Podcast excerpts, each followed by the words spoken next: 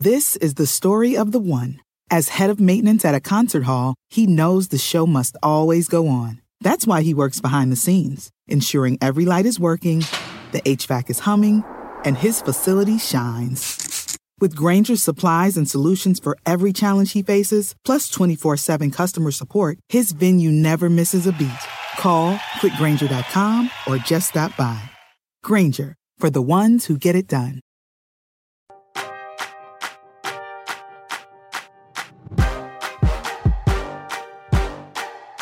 Hey everyone, welcome to Roundball Stew. I am Matt Straub. It is Wednesday, May 26th, and today we'll be diving back into the latest from the NBA playoffs, including another huge win for the Dallas Mavericks. The Lakers and the Nuggets evening things up in their respective series. We'll be getting into the box scores, looking ahead to Wednesday night's games as well. All of that and more coming up in just a second. Dietz and Watson's been making meats and cheeses the right way since forever. What's that mean? It means never cutting corners, ever. It means cooking, not processing. It means our Virginia brand ham that's cooked to perfection, then twice baked to layer the flavors. It takes more time, but you can taste the difference. We come to work every day to do it the right way, even if it's the hard way. Because if it's not right for us, it's not right for you. Dietz and Watson, it's a family thing since 1939. The longest field goal ever attempted is 76 yards. The longest field goal ever missed? Also 76 yards. Why bring this up? Because knowing your limits matters, both when you're kicking a field goal and when you gamble. Betting more than you're comfortable with is like trying a 70 yard field goal, it probably won't go well. So set a limit when you gamble and stick to it. Want more helpful tips like this? Go to keepitfunohio.com for games, quizzes, and lots of ways to keep your gambling from getting out of hand. Do you want a beautiful lawn? Enter TruGreen, the easiest way to get a great lawn. Just water and mow, and they'll do the rest. Weed control, fertilization, aeration, and more. TruGreen is the official lawn care treatment provider of the PGA Tour, and they have a verified best price, which guarantees you the lowest price with no compromise on quality. You do you. Let TruGreen do your lawn care. Visit trugreen.com, T R U G R E E N.com to get the best lawn at the best price with the best people. Guaranteed.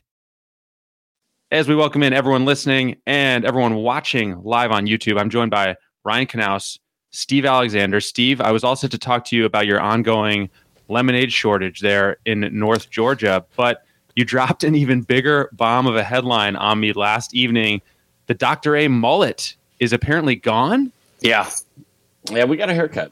While we were on our quest for Simply Lemonade in North Georgia at all stores that start with with the word wall, I ended up stumbling into a barbershop as well. So, well, in a fitting turn of events, your video appears to be frozen, so we actually can't even get you to turn and show us the, you know, what we haven't seen in forever. That we we've only known you with the mullet for over a year now, so I guess we're gonna have to wait for that until you're.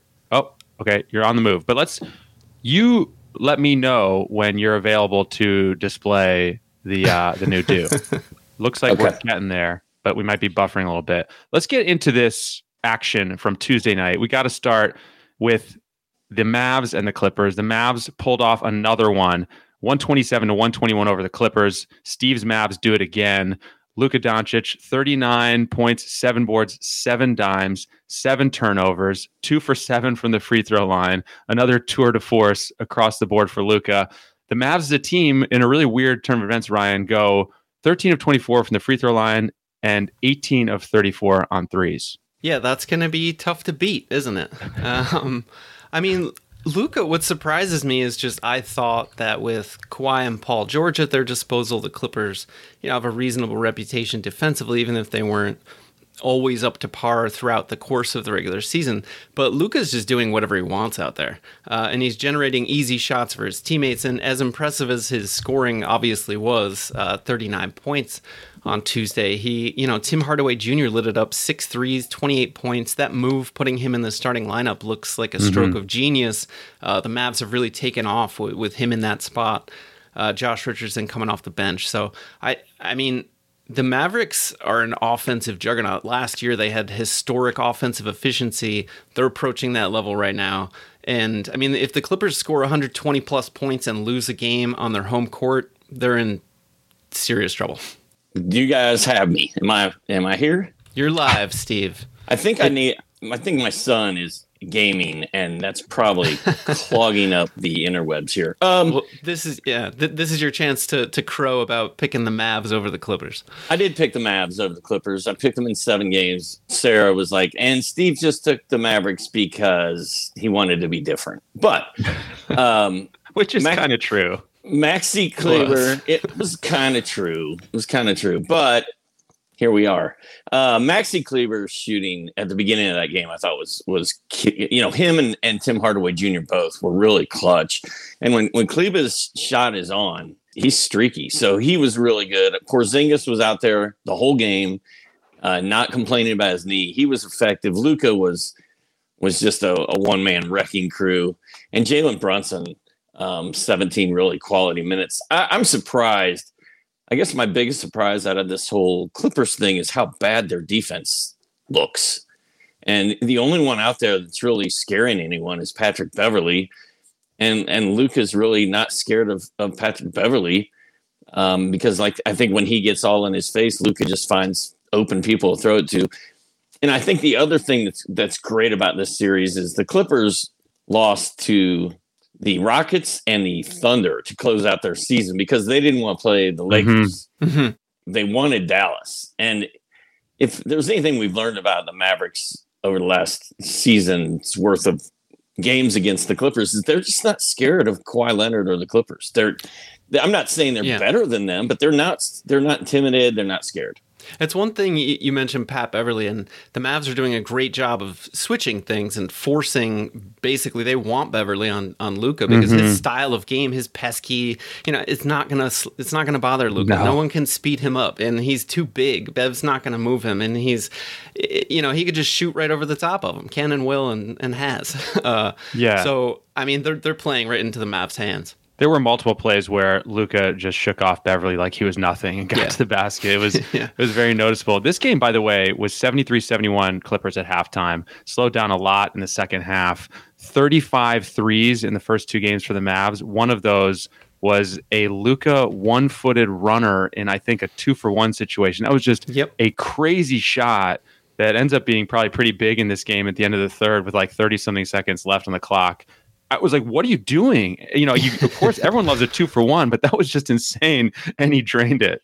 Well, and the other thing about this game, it was 73 71 at halftime. It was sort of, you know, like eight to 10 point game for most of the fourth quarter. Had Dallas just made some free throws, that game's over by the end of the third quarter. But Luka couldn't hit them, THJ couldn't hit them.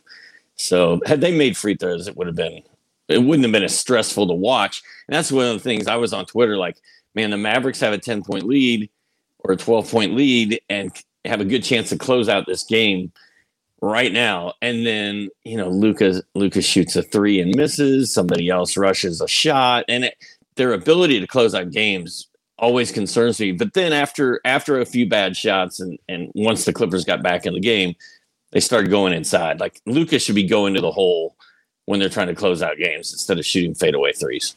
Although that that one running three pointer was truly a thing of magic. And it happened to be eh, at a moment it was late in the Lakers game because those games were staggered and I was flipping back and forth between them and Luka hit that shot then I flipped to the Lakers and LeBron hit one of his patented ridiculous step back turnaround fadeaways and I was mm-hmm. like what how spoiled are we as, as NBA fans right now? Just flipping from channel to channel and witnessing this level of greatness Yeah, no doubt about it. Speaking of wild jumpers, Kristaps Porzingis, who had 20 points, three steals, two blocks, three threes. One of those threes was a hilarious bounce high into the rafters and then splashed in. Also hit a really deep one. So Porzingis looking better in game two than he did in game one. Meanwhile, for the Clippers, they get 41 from Kawhi, 28, 12 boards, six dimes from Paul George. But the same depth issue rears its head in a serious way, Ryan. Reggie Jackson scores 15. No one else in double figures for the Clippers, and they can't get uh, Kawhi and Paul George have been good, but can't get any help.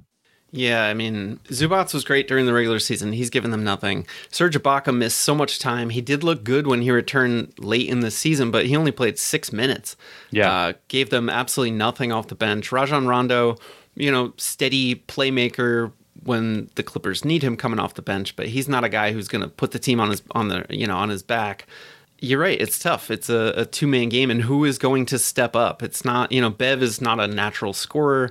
So if you have a guy like Morris isn't scoring the ball, Reggie Jackson scored 15, but he needed 12 shots to get there. So uh, again, I think what we said at the top holds true. It's really about their defense. It's they're going to generate points. They were super efficient all season long. The Clippers, that is. But man, if they can't make Luka work a little bit harder than this, uh, they're going to lose this series quickly. The you mentioned Marcus Morris. He's five for seventeen in two games, I believe, in this series. Shot three of nine and fouled out in this fouled out of this one. And and call me crazy, but Luke Kennard's healthy, right? I know that he's kind of been in and out of the doghouse all season. I mean, I feel like we're at the point where the Clippers may want to thaw out Luke Kennard, get someone who can be instant offense into the game. Yeah, I mean, it's not going to be Patrick Patterson and uh, Mar- Mar- the Marcus Morris that was in Luka's head last year uh, during the playoffs and was was actually one of the key players for the Clippers last playoffs. Uh, really hasn't done anything, and I don't really expect him to going forward. And it, Zubac has been super quiet, so I they need to find more offense and they need to play better defense. But I don't know where they're going to. I don't know where either of those is going to come from. Yeah, because that's like Kennard. You know, his main selling point is offense. He can shoot shoot the cover off the ball, but the Clippers shot fifty four percent last night, and they shot forty percent from deep. Uh, they just also allowed the Mavs to shoot almost fifty nine percent and 50 i mean the mavs shot 53% from deep this was after game one when they shot i believe 45% or something like that and kennard's not going to help them defensively so I, I, think that's really the problem with leaning on like oh well maybe dust him off but yeah i'm not sure all right, well, we're going back to Dallas with the Clips down 2 0. We'll see if the Clippers can fight back into this. Meanwhile, the game you mentioned a minute ago, Ryan, the Lakers get back into this series, beating the Suns 109 102. And really, I think we have to start with Anthony Davis. After a bad game one, when he shot five for 16, he absolutely went off on Tuesday 34 points, 10 boards, seven dimes, three blocks, two threes, 18 for 21 from the free throw line. The Lakers get the 34 from Anthony Davis, 23 from LeBron, 24 from Dennis Schroeder, 15 and 12 from Andre Drummond, and a grand total of 13 points from their bench, Steve. What stood out to you in this game overall? Well, Dennis Schroeder, I thought was really, really good. Anthony Davis obviously was really good. Andre Drummond was surprisingly effective last night with him and, and Anthony Davis both out there doing damage instead of clogging each other up. It, they looked a lot better, I thought. Um, one thing that was weird is I had I had a weird DFS over under on LeBron's points. And LeBron was sitting on 18 points for that game for the entire second half. And then he finally hit he hit two shots that I recall. The the fadeaway that Ryan mentioned earlier that was insane. And then a three-pointer late that was huge. Yeah. But other than that, he was just kind of out there being a decoy. And it makes me wonder um, if his ankle is still a problem because it probably is. Now his numbers are fine 9 of 16, 23, 9 assists, but he just was not engaged offensively in the second half of that game, which I thought was kind of weird. Yeah, and the Lakers did say, even when LeBron returned, I think it was Frank Vogel who said that they had wished, or LeBron wished that he had an extra week or two to really get to to that place where he can make all his normal moves. So there might be some hesitation there. Maybe he just doesn't want to overwork it by by driving as much as he usually does, absorbing as much contact as he usually does. Uh, but we saw, I mean, when when he scores as needed and otherwise is just a facilitator, the Lakers can still be really dangerous. And LeBron himself even said that he viewed game one of this series as a feel out game. So I get the sense, you know, he looked much more comfortable even in game two, I thought. And you just get the sense that he's ramping up. And, you know, in another game or two, we'll see full on playoff LBJ. Meanwhile, on the Phoenix side of things, Chris Paul, I think, is the big headline in a lot of ways. Six points, five assists in 23 minutes. After the game, head coach Monty Williams said basically Chris Paul is missing a lot of the game. As I said, only 23 minutes. Monty Williams said, I took him out. That was all me looking at him hold his arm the way he was holding it. I just couldn't watch him run like that. He was trying to make plays. He battled. He is a warrior. We all know that. Ryan, this is pretty ominous news. Am I, am I overstating how ominous this sounds and seems for Phoenix's chances? No, not at all. Um, I mean, you're talking about the engine of the team that led them to do respect to Devin Booker, but obviously Chris Paul's impact can't can't even be measured in stats really this season. Uh, so you and it it's so unfortunate because it's just a fluke shoulder injury. Is you know they call it a stinger. Who knows the real extent of it? But obviously, CP was passing up wide open shots. I mean, he's getting his normal penetration into the paint and then just kind of pausing and looking around. Who am I going to give it to? I took an, an over under easiest wager of the night, probably uh, under one and a half threes for Chris Paul. I was like, this guy can't even lift his shoulder. There's no way he's hitting a couple threes. Uh, so that, that one paid off nicely. But no, I, I, think the Suns are in serious trouble. I mean, they tried to put him back in the fourth, as Coach Monty Williams said. He just couldn't play the game at the level necessary, and that spells doom if you're Phoenix. You know, Ryan. Some people, some people call uh, that injury a stinker Is that right? I think we, we had, had, a, we had typo. a typo on the in his blurb. It called his stinger a stinker, and uh, hilarity ensued. It was it was it was fantastic. It's fixed. We fixed it. But uh, yeah, I mean, Chris Paul, and, and back to something we talked about the other day. Matt, is he the engineer or the conductor of the oh, Phoenix oh, wow. Suns train? Because either way, they're just not going to be able to to win a series without Chris Paul. And it was really interesting last night watching him sit on the bench for as long as he did. I think Reggie Miller even said, "Man, I, I think Chris Paul's done for the night. He's not even going to put him back in." Yeah. And I think Monty was just saving him for as long as he could and be like, "Okay, go give me one last shot here." But the good news is Cam campaign looks pretty good, and he's kind of fun to watch. I think Cameron Payne, if Chris Paul's going to be, you know, playing with one arm the rest of the way, Cam Payne's a guy you want in your DFS lineup going forward. Jae Crowder took a shot to the batteries. Yes, he did. Yes, he uh, did. Right off the opening tip of the game, courtesy of uh, Anthony Davis's like size 19 but um, that did not look pleasant. And no. he was able to stay in there and play through it though. But our guy DeAndre Ayton again, two games in a row where he looks like a different player yeah. than he did three weeks ago. Yeah, following up on a few things you just said, Steve, Ayton is 21 for 24 in this series. Wow. With Crowder and Anthony Davis, it's not often that you see a guy commit a shooting foul, get kung fu kicked in the crotch, uh, resulting in a flagrant one on the guy who got fouled in the first place. So that is uh, that's a that's a play to bookmark. That that's a special play right there. And lastly, Cam Payne, yeah, a, an interesting DFS target, 19.7 dimes, but again, just if that's what it's coming to for Phoenix, big big trouble for the Suns. Do you like? Do you see signs from Ayton? Because obviously he was a fantasy disappointment this season. Um, last night, you know, or throughout the two games of the series, really, Phoenix has been looking for him more in the post. Last night, he only had two of his shots were outside of the exact restricted area. I mean, he, especially early in the game, he was getting dunk after dunk after dunk, mm-hmm. uh, as well as Andre Drummond played defensively, may have left something well. to be desired. Uh, but uh, so, do you see anything from Ayton in these, you know, small sample size, but it, are the Suns using him differently? Is there something encouraging that would that would make you draft him uh, closer to the top thirty range where he was going this year? To me, my initial response is no. I, we saw we've seen Ayton have big games during the regular season. It's not like he never did it.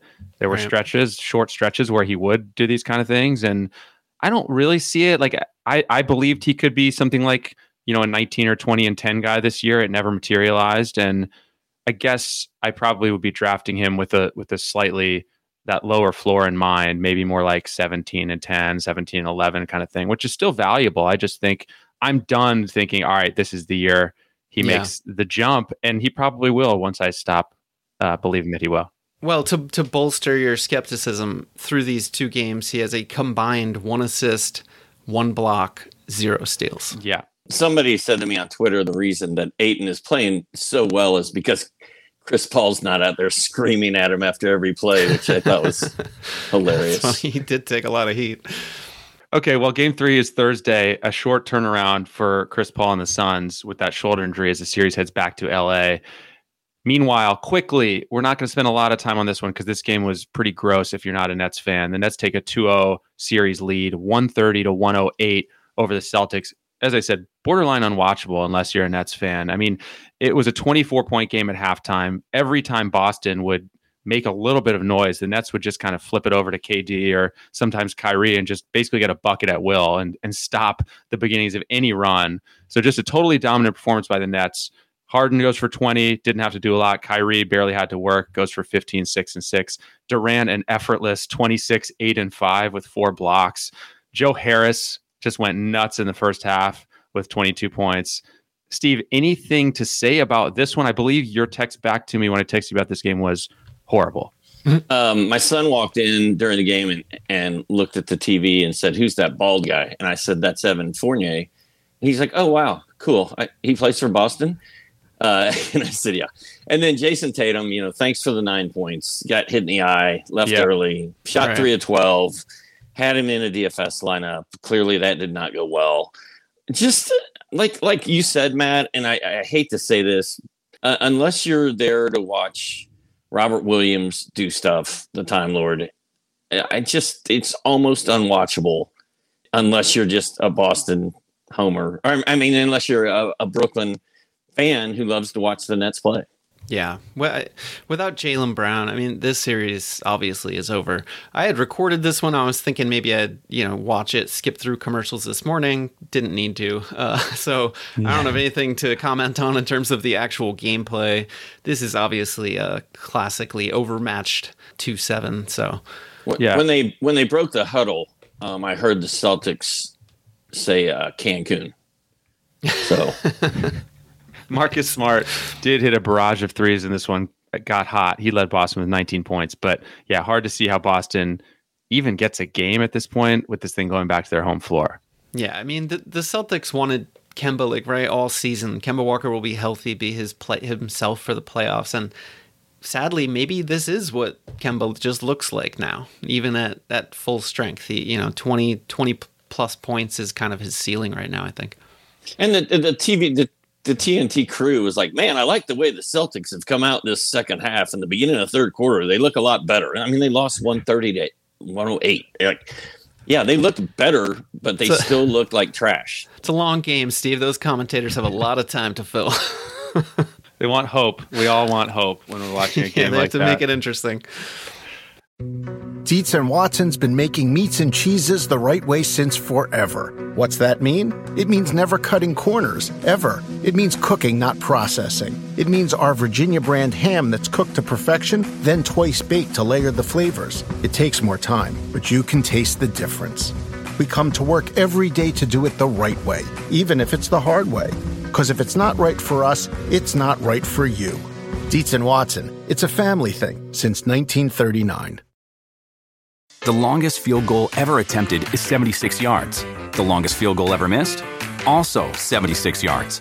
Why bring this up? Because knowing your limits matters, both when you're kicking a field goal and when you gamble. Betting more than you're comfortable with is like trying a 70 yard field goal. It probably won't go well. So set a limit when you gamble and stick to it. Want more helpful tips like this? Go to keepitfunohio.com for games, quizzes, and lots of ways to keep your gambling from getting out of hand. Life is a highway, and on it there will be many chicken sandwiches. But there's only one McCrispy. So go ahead and hit the turn signal if you know about this juicy gem of a detour.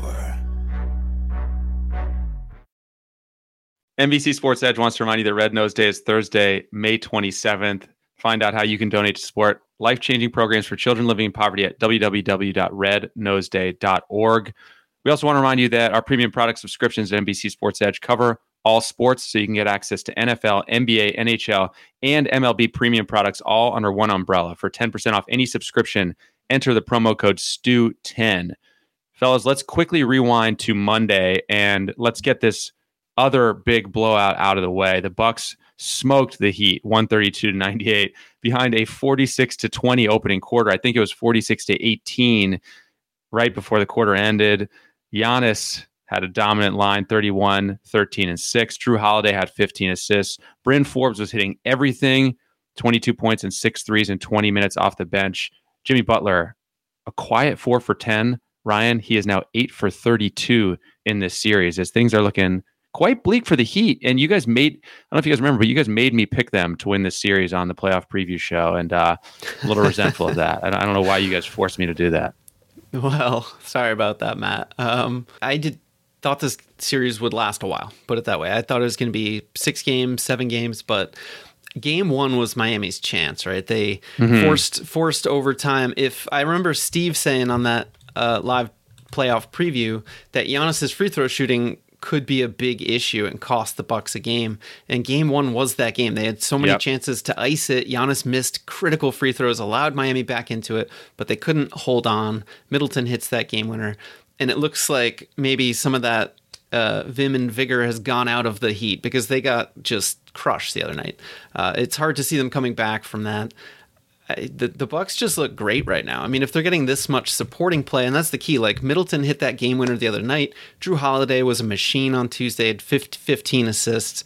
Uh, if they're going to get Bryn Forbes scoring big, Bobby Portis scored scored well in game one.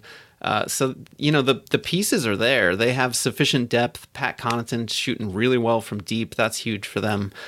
Uh, they're just a well built well built team, and as we've seen in what they tried to do all season, they've skewed a little bit away from Giannis. So all of the pressure isn't on him, and not that it matters when you're blowing out teams by 34 points. Yeah, and I think the Heat are a much worse defensive team this year than they were last year. Yeah, I think the Bucks are a better defensive team than they were last year. I think the Bucks are a better offensive team than they were last year. We haven't seen Jimmy buckets. Playoff Jimmy is nowhere to be found. Dewayne Dedmon leading your team in game two of the first round of the playoffs. Matt, you're you're Miami Heat led by Dewayne Dedmon. Uh, Hey, I hope, you, I hope I- you're happy. I will say this. I do think that Miami can still get back in this. I'm not saying that it looks good for them, but I do think they've got a shot to to get a game get a game or two here and make it interesting. I'm not fully writing this team off the way I am the Celtics, is all I'm saying. I'll say No, it, this is Vince Carter dunk contest over. This It, is yeah, done. it looks like the Bucks have their number. This is the first time in 20 consecutive games that Miami hadn't scored 100 points in game 2. Uh, the Bucks also had 61 rebounds. Miami had 36. I don't think I've ever seen that before. like that's crazy. They out-rebounded them by 25. All right. Well, we'll see. We'll, we'll next time we Oh, so convene, you're, we'll you're, see. you're doubling down on the, on the Heat. No, I'm this not- isn't I- our fault. Let the record show. This is not Steve and I. The tape. He is he right now. Right now, he is MacGruber running towards the van that's on fire. Giannis, or no, Hey. uh, not Giannis. The the Jimmy. Jimmy, you guys okay in there? All right. Well, hey, by the way, I, Ryan, I've been podcasting you- with you for a long time. I don't think I've ever heard you use the phrase "vim and vigor," so I uh, just wanted to to flag that as well. That was enjoyable. Uh, meanwhile, the other game from Monday, and we have our we have ourselves a series here between the Nuggets and the Blazers. Denver was pretty commanding in Game Two, won it one twenty eight to one hundred nine, despite Damian Lillard going absolutely nuts, forty two points, ten dimes, nine threes, eight of them in the first half. Denver got 38, 8, and 5 from Jokic, leading six players in double figures. Uh, Ryan, what are you looking for in game three of this series on Thursday? I think you and I both picked Portland to win it Yep. while Steve picked Denver. Did game two change the math for you on this series? Are you still feeling like Portland, you know, has the edge, or does this feel a little more like, wow, this is kind of a coin flip now? close to a coin flip, but for sure, Portland still has the edge, right? They came out uh, and took a game in, in Denver. So hold home court and, and you're going to the next round. So I, I love it. And I think Portland, you know, this game was still, the, the final score doesn't look all that competitive, but they were in this game. And that's despite getting absolutely nothing really from anyone who wasn't Damian Lillard or CJ McCollum. And that's not going to be the case all that often. Uh, obviously, Melo had a big game one, was very quiet in game two but I think they'll they'll go back to their home court, get more from those supporting players, and that's really going to tell the tale, right? You know that Jokic is going to play at an MVP level. Uh, Michael Porter Jr. wasn't fantastic in Game Two, but still played fairly well, 18 points as their second leading scorer. It's going to be the role players and who steps up uh, and supports the stars. And I, yeah, I lean toward the Blazers. I think Nurk will give them more. Uh, you know, Robert Covington had three points in game two, etc. No one on the bench scored more than five points. So I don't expect to see that again. Weird to see Robert Covington disappear. Steve, do you, uh, where are you now with your Nuggets, Steve, uh, after game two? Uh, I'm feeling pretty good. Uh, my my guy Campazzo combined with Always. Mon- combined with Campazzo. he always is Campazzo's name first. I love it. combined with Monte Morris, they had 24 points and 13 assists. That's good. Jokic, of course, went crazy as usual. MPJ was out there doing his thing. Didn't shoot it very well, but I'm, I'm okay with it. Better than one of, one of 10 three pointers like he had in game one. And then Aaron Gordon and Paul Millsap both showed up a little bit. So as long as everybody's contributing, I think the Nuggets are like, let's just let Lillard do whatever he wants and try to stop everybody else. And that may be a good plan. I'm not sure, but uh, I feel a lot better than I would have had the Nuggets not won game two. Let's put it that way. All right, looking ahead to Wednesday night, we're going to get a quick thought on all three games. We'll start with the Hawks and the Knicks. This one has gotten kind of wild in terms of game one was a very exciting game, and things have gotten very interesting off the floor as well. As you may know by now, the, the mayor of New York City is complaining about Trae Young drawing fouls. They're apparently chanting F Trae Young at Yankees games. Uh, the Knicks are favored by two points in game two. I can't even evaluate this game rationally at this point, Steve. I'm kind of expecting the Knicks to bounce back. I'm expecting better things from Julius Randle, but I need someone to step in and start this off. Steve, what are your initial thoughts on game two? Well, I mean, it's kind of weird. I've been telling everybody this before this season even, or before this series even started. This totally felt like Reggie Miller, Indiana Pacers, 1990s versus the Knicks, and it quickly escalated into exactly that. The that fu Trae uh, at the very beginning of that game kicked it off. Uh, Trae's antics during the game, which to me, Trae Young is not necessarily a foul hunter. I kind of felt like listening to de Blasio talk about Trae Young was a little bit like when the guy running for president, I can't think of his name, called it a basketball ring. It's like stick to stick to what you know. And we have a, we have an interpreter using taxpayer money of of of Trae stopping Trae Young. I just thought it was kind of hilarious and interesting and weird. And now they're chanting that at, at Yankees games. So the, the thing is, is Trae Young, does he have that Reggie Miller mentality where this gets him fired up and makes him even more of a weapon and makes him even angrier? I think he is that guy. I yeah. think Trae Young is going to go off in game two. I don't know who's going to win the series. I don't know who's going to win this game, but I know it's going to be super fun to watch. And I know that it is going to be another, it's just going to be another war. I expect every single one of these games in the series to be a war. And I also expect uh, the Knicks to try to rough up Trae Young. Yeah, the Knicks the Knicks are a physical team. They're gonna you know muddy up this game as you said bring it this whole trae young subplot off the court i love it like it was so much fun at the end of game one he hit that big shot and he's shushing the crowd and, and yelling at, at the haters and he said afterward that like he's aware of the history of players coming in and becoming public enemy number one in MSG, and he wants that. Uh, yeah. So I, I love it. I mean, as I'm with you, I think he's he's built for these moments, and he's going to bring the fire. Whether that results in another win, I don't know. It's yeah, this is a very tough series to evaluate. I think. I think we all kind of agreed that the Hawks have more talent on paper, but I don't know. I mean, the Knicks only lost by two points in Game One on a night that Julius Randle shot six yeah. of twenty-three from the field. Yeah, that's uh, what's so, scary. That's yeah, what's so scary if I, you know, I would take the Knicks to to even up this series here. It's funny that yeah, yeah, that Julius Randle thing is big. I I'd, I would be shocked if Randle doesn't bounce back in a big way, fresh off winning Most Improved Player. I'm basically expecting by about 5 p.m. today the mayor to pass a city ordinance saying Trae Young is not allowed to make more than eight free throws in any given game. So I've got my eyes out for that. Um, Maybe Trae, yeah, I think you, Trae will have to wear a mask and nobody else does. I mean, I think you guys hit, yeah, I think you guys hit the big storylines there. It's going to be an absolute blast to watch this game. So, yeah, I, I, do think the Knicks have a good shot to get it back. And I, I think it'll be really interesting to see whether, you know, you guys are saying Trae Young is that guy, and I agree with you. But will he play within himself like he did in game one? Because part of what he did in game one is he really controlled the game. He wasn't jacking up that many wild jumpers or trying to, you know, looking for highlights, hunting for highlights. He was just playing in the system, playing his game, getting to the paint relentlessly. I think he has to keep doing that as opposed mm. to try to put on a show at the Garden. I think that would play into the Knicks' hands to some extent. What is the over under for Julius Randle points tonight?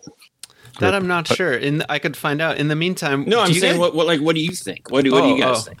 20, I think he'll score 28 points. Yeah, I was thinking 25 on the yeah. I'm gonna go t- 20 he averaged 39 points against them in three regular season games, and he shot six of 23 in game. I yeah, I think he could go off tonight. I'm going 20. All right.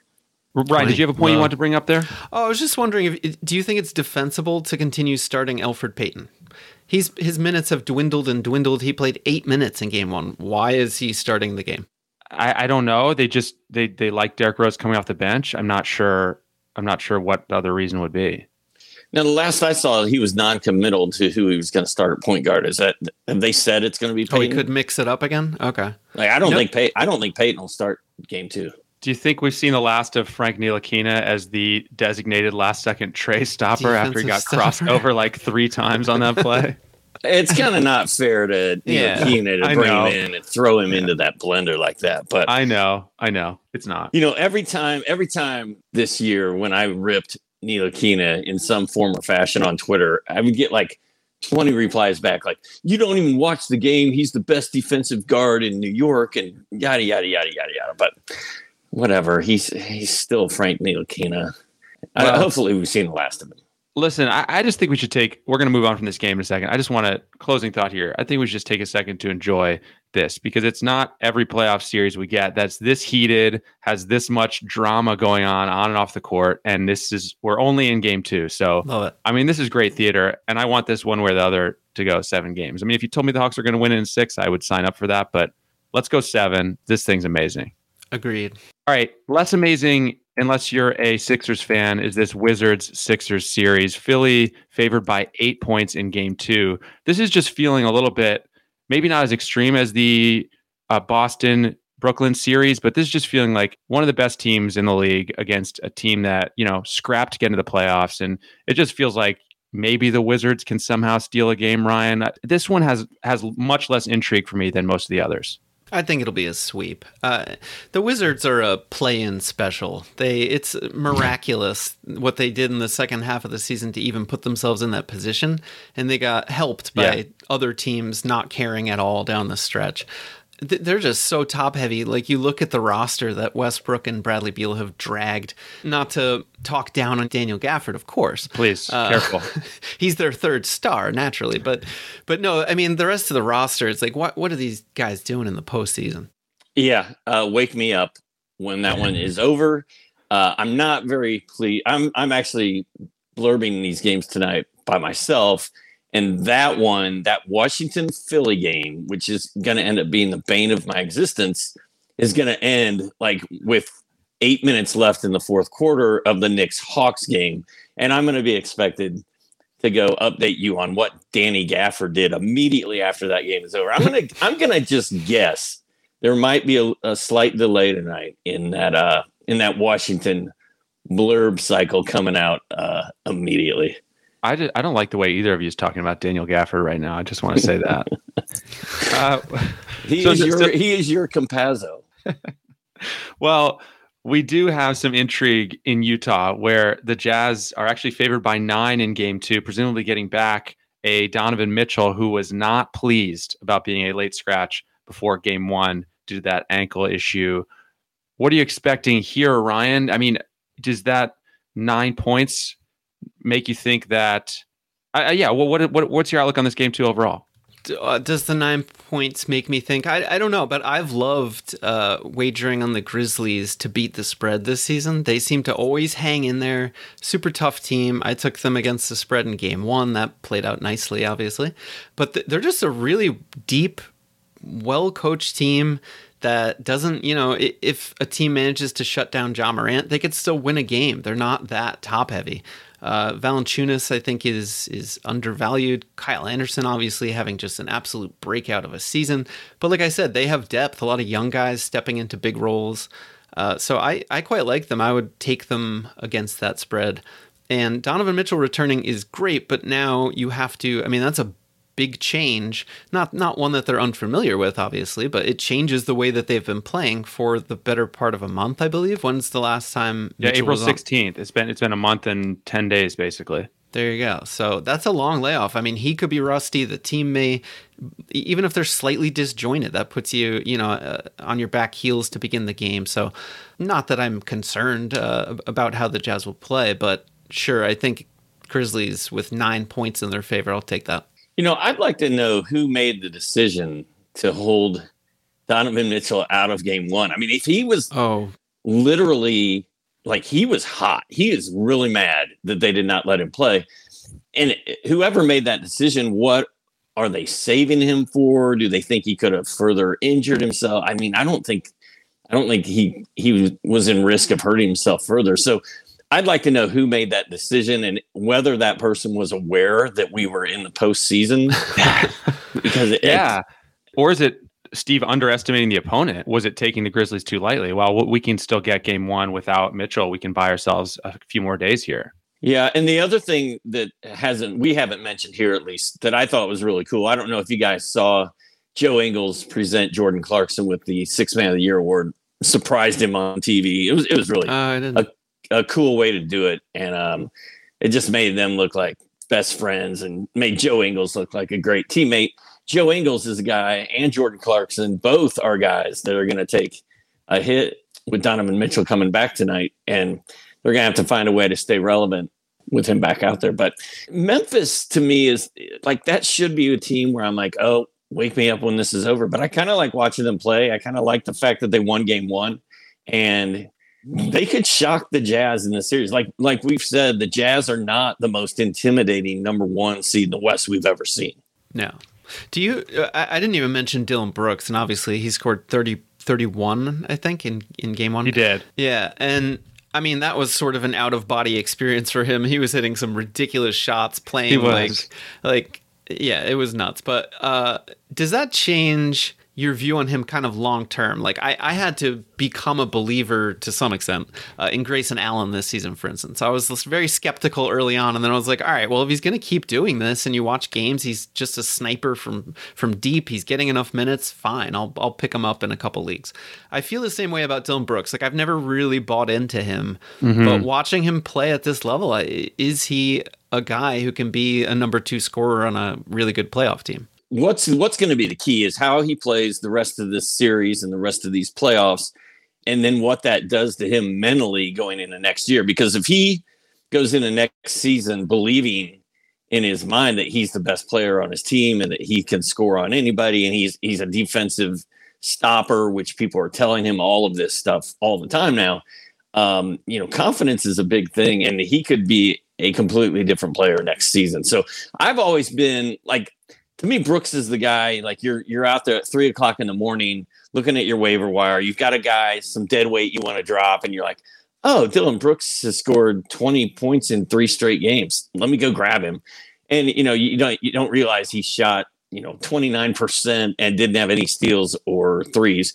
Uh, but you know, he's he's playing really well, and he's his defense is really going to be key in this series, and that's gonna that's gonna help him mentally too.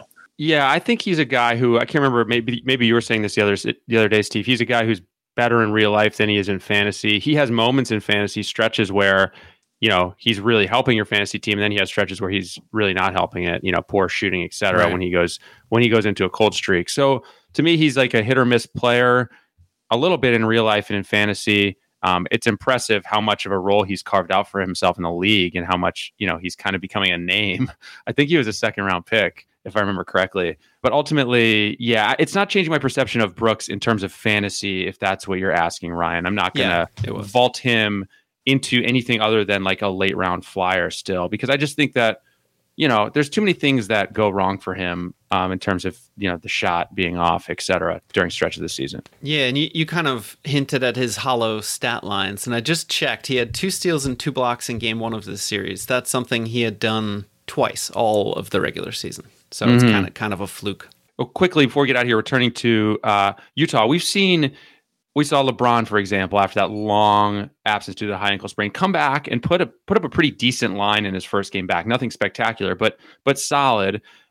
You know, if you're as you're approaching DFS for Wednesday night, would you dare throw Donovan Mitchell into a DFS lineup? Start with you, Steve. How how bold are you willing to be here? For the price tag that he's going to cost me, I'm probably not going to be very bold if it's if, if it's just an over under situation, is he going to score more than 21 points? I might be comfortable doing something like that with him, but as far as a straight up, you know, FanDuel DraftKings situation, I don't. He's been out for a month. I think he's going to be too rusty for for the amount of money he's going to cost He costs eight thousand. Eight thousand on FanDuel. Yeah. In salary, yeah, in FanDuel. So that's slightly more than teammate Mike Conley, slightly more than Bogdanovic, uh, same exact price as Rudy Gobert.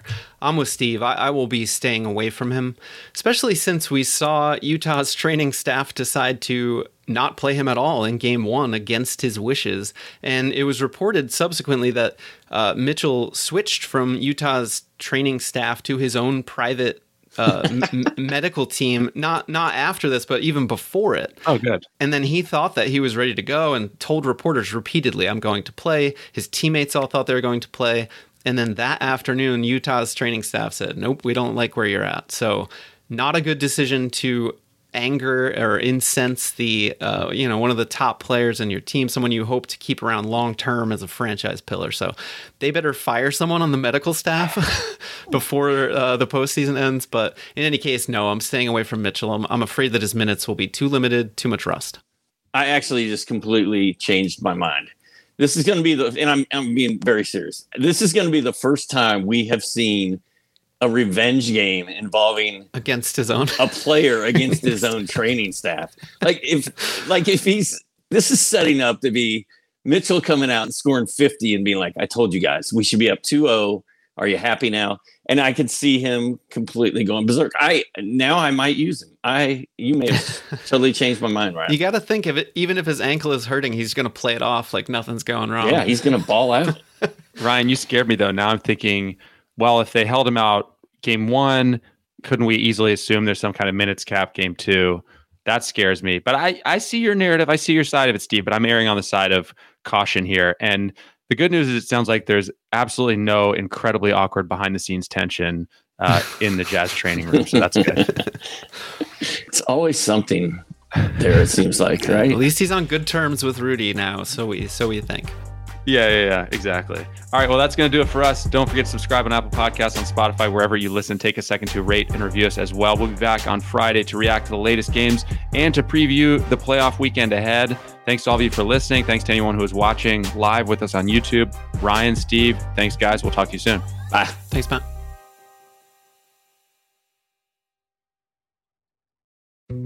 Dietz and Watson's been making meats and cheeses the right way since forever. What's that mean? It means never cutting corners, ever. It means cooking, not processing. It means our Virginia brand ham that's cooked to perfection, then twice baked to layer the flavors. It takes more time, but you can taste the difference. We come to work every day to do it the right way, even if it's the hard way. Because if it's not right for us, it's not right for you. Dietz and Watson, it's a family thing since 1939. The longest field goal ever attempted is 76 yards. The longest field goal ever missed? Also 76 yards. Why bring this up? Because knowing your limits matters, both when you're kicking a field goal and when you gamble. Betting more than you're comfortable with is like trying a 70 yard field goal, it probably won't go well. So set a limit when you gamble and stick to it. Want more helpful tips like this? Go to keepitfunohio.com for games, quizzes, and lots of ways to keep your gambling from getting out of hand.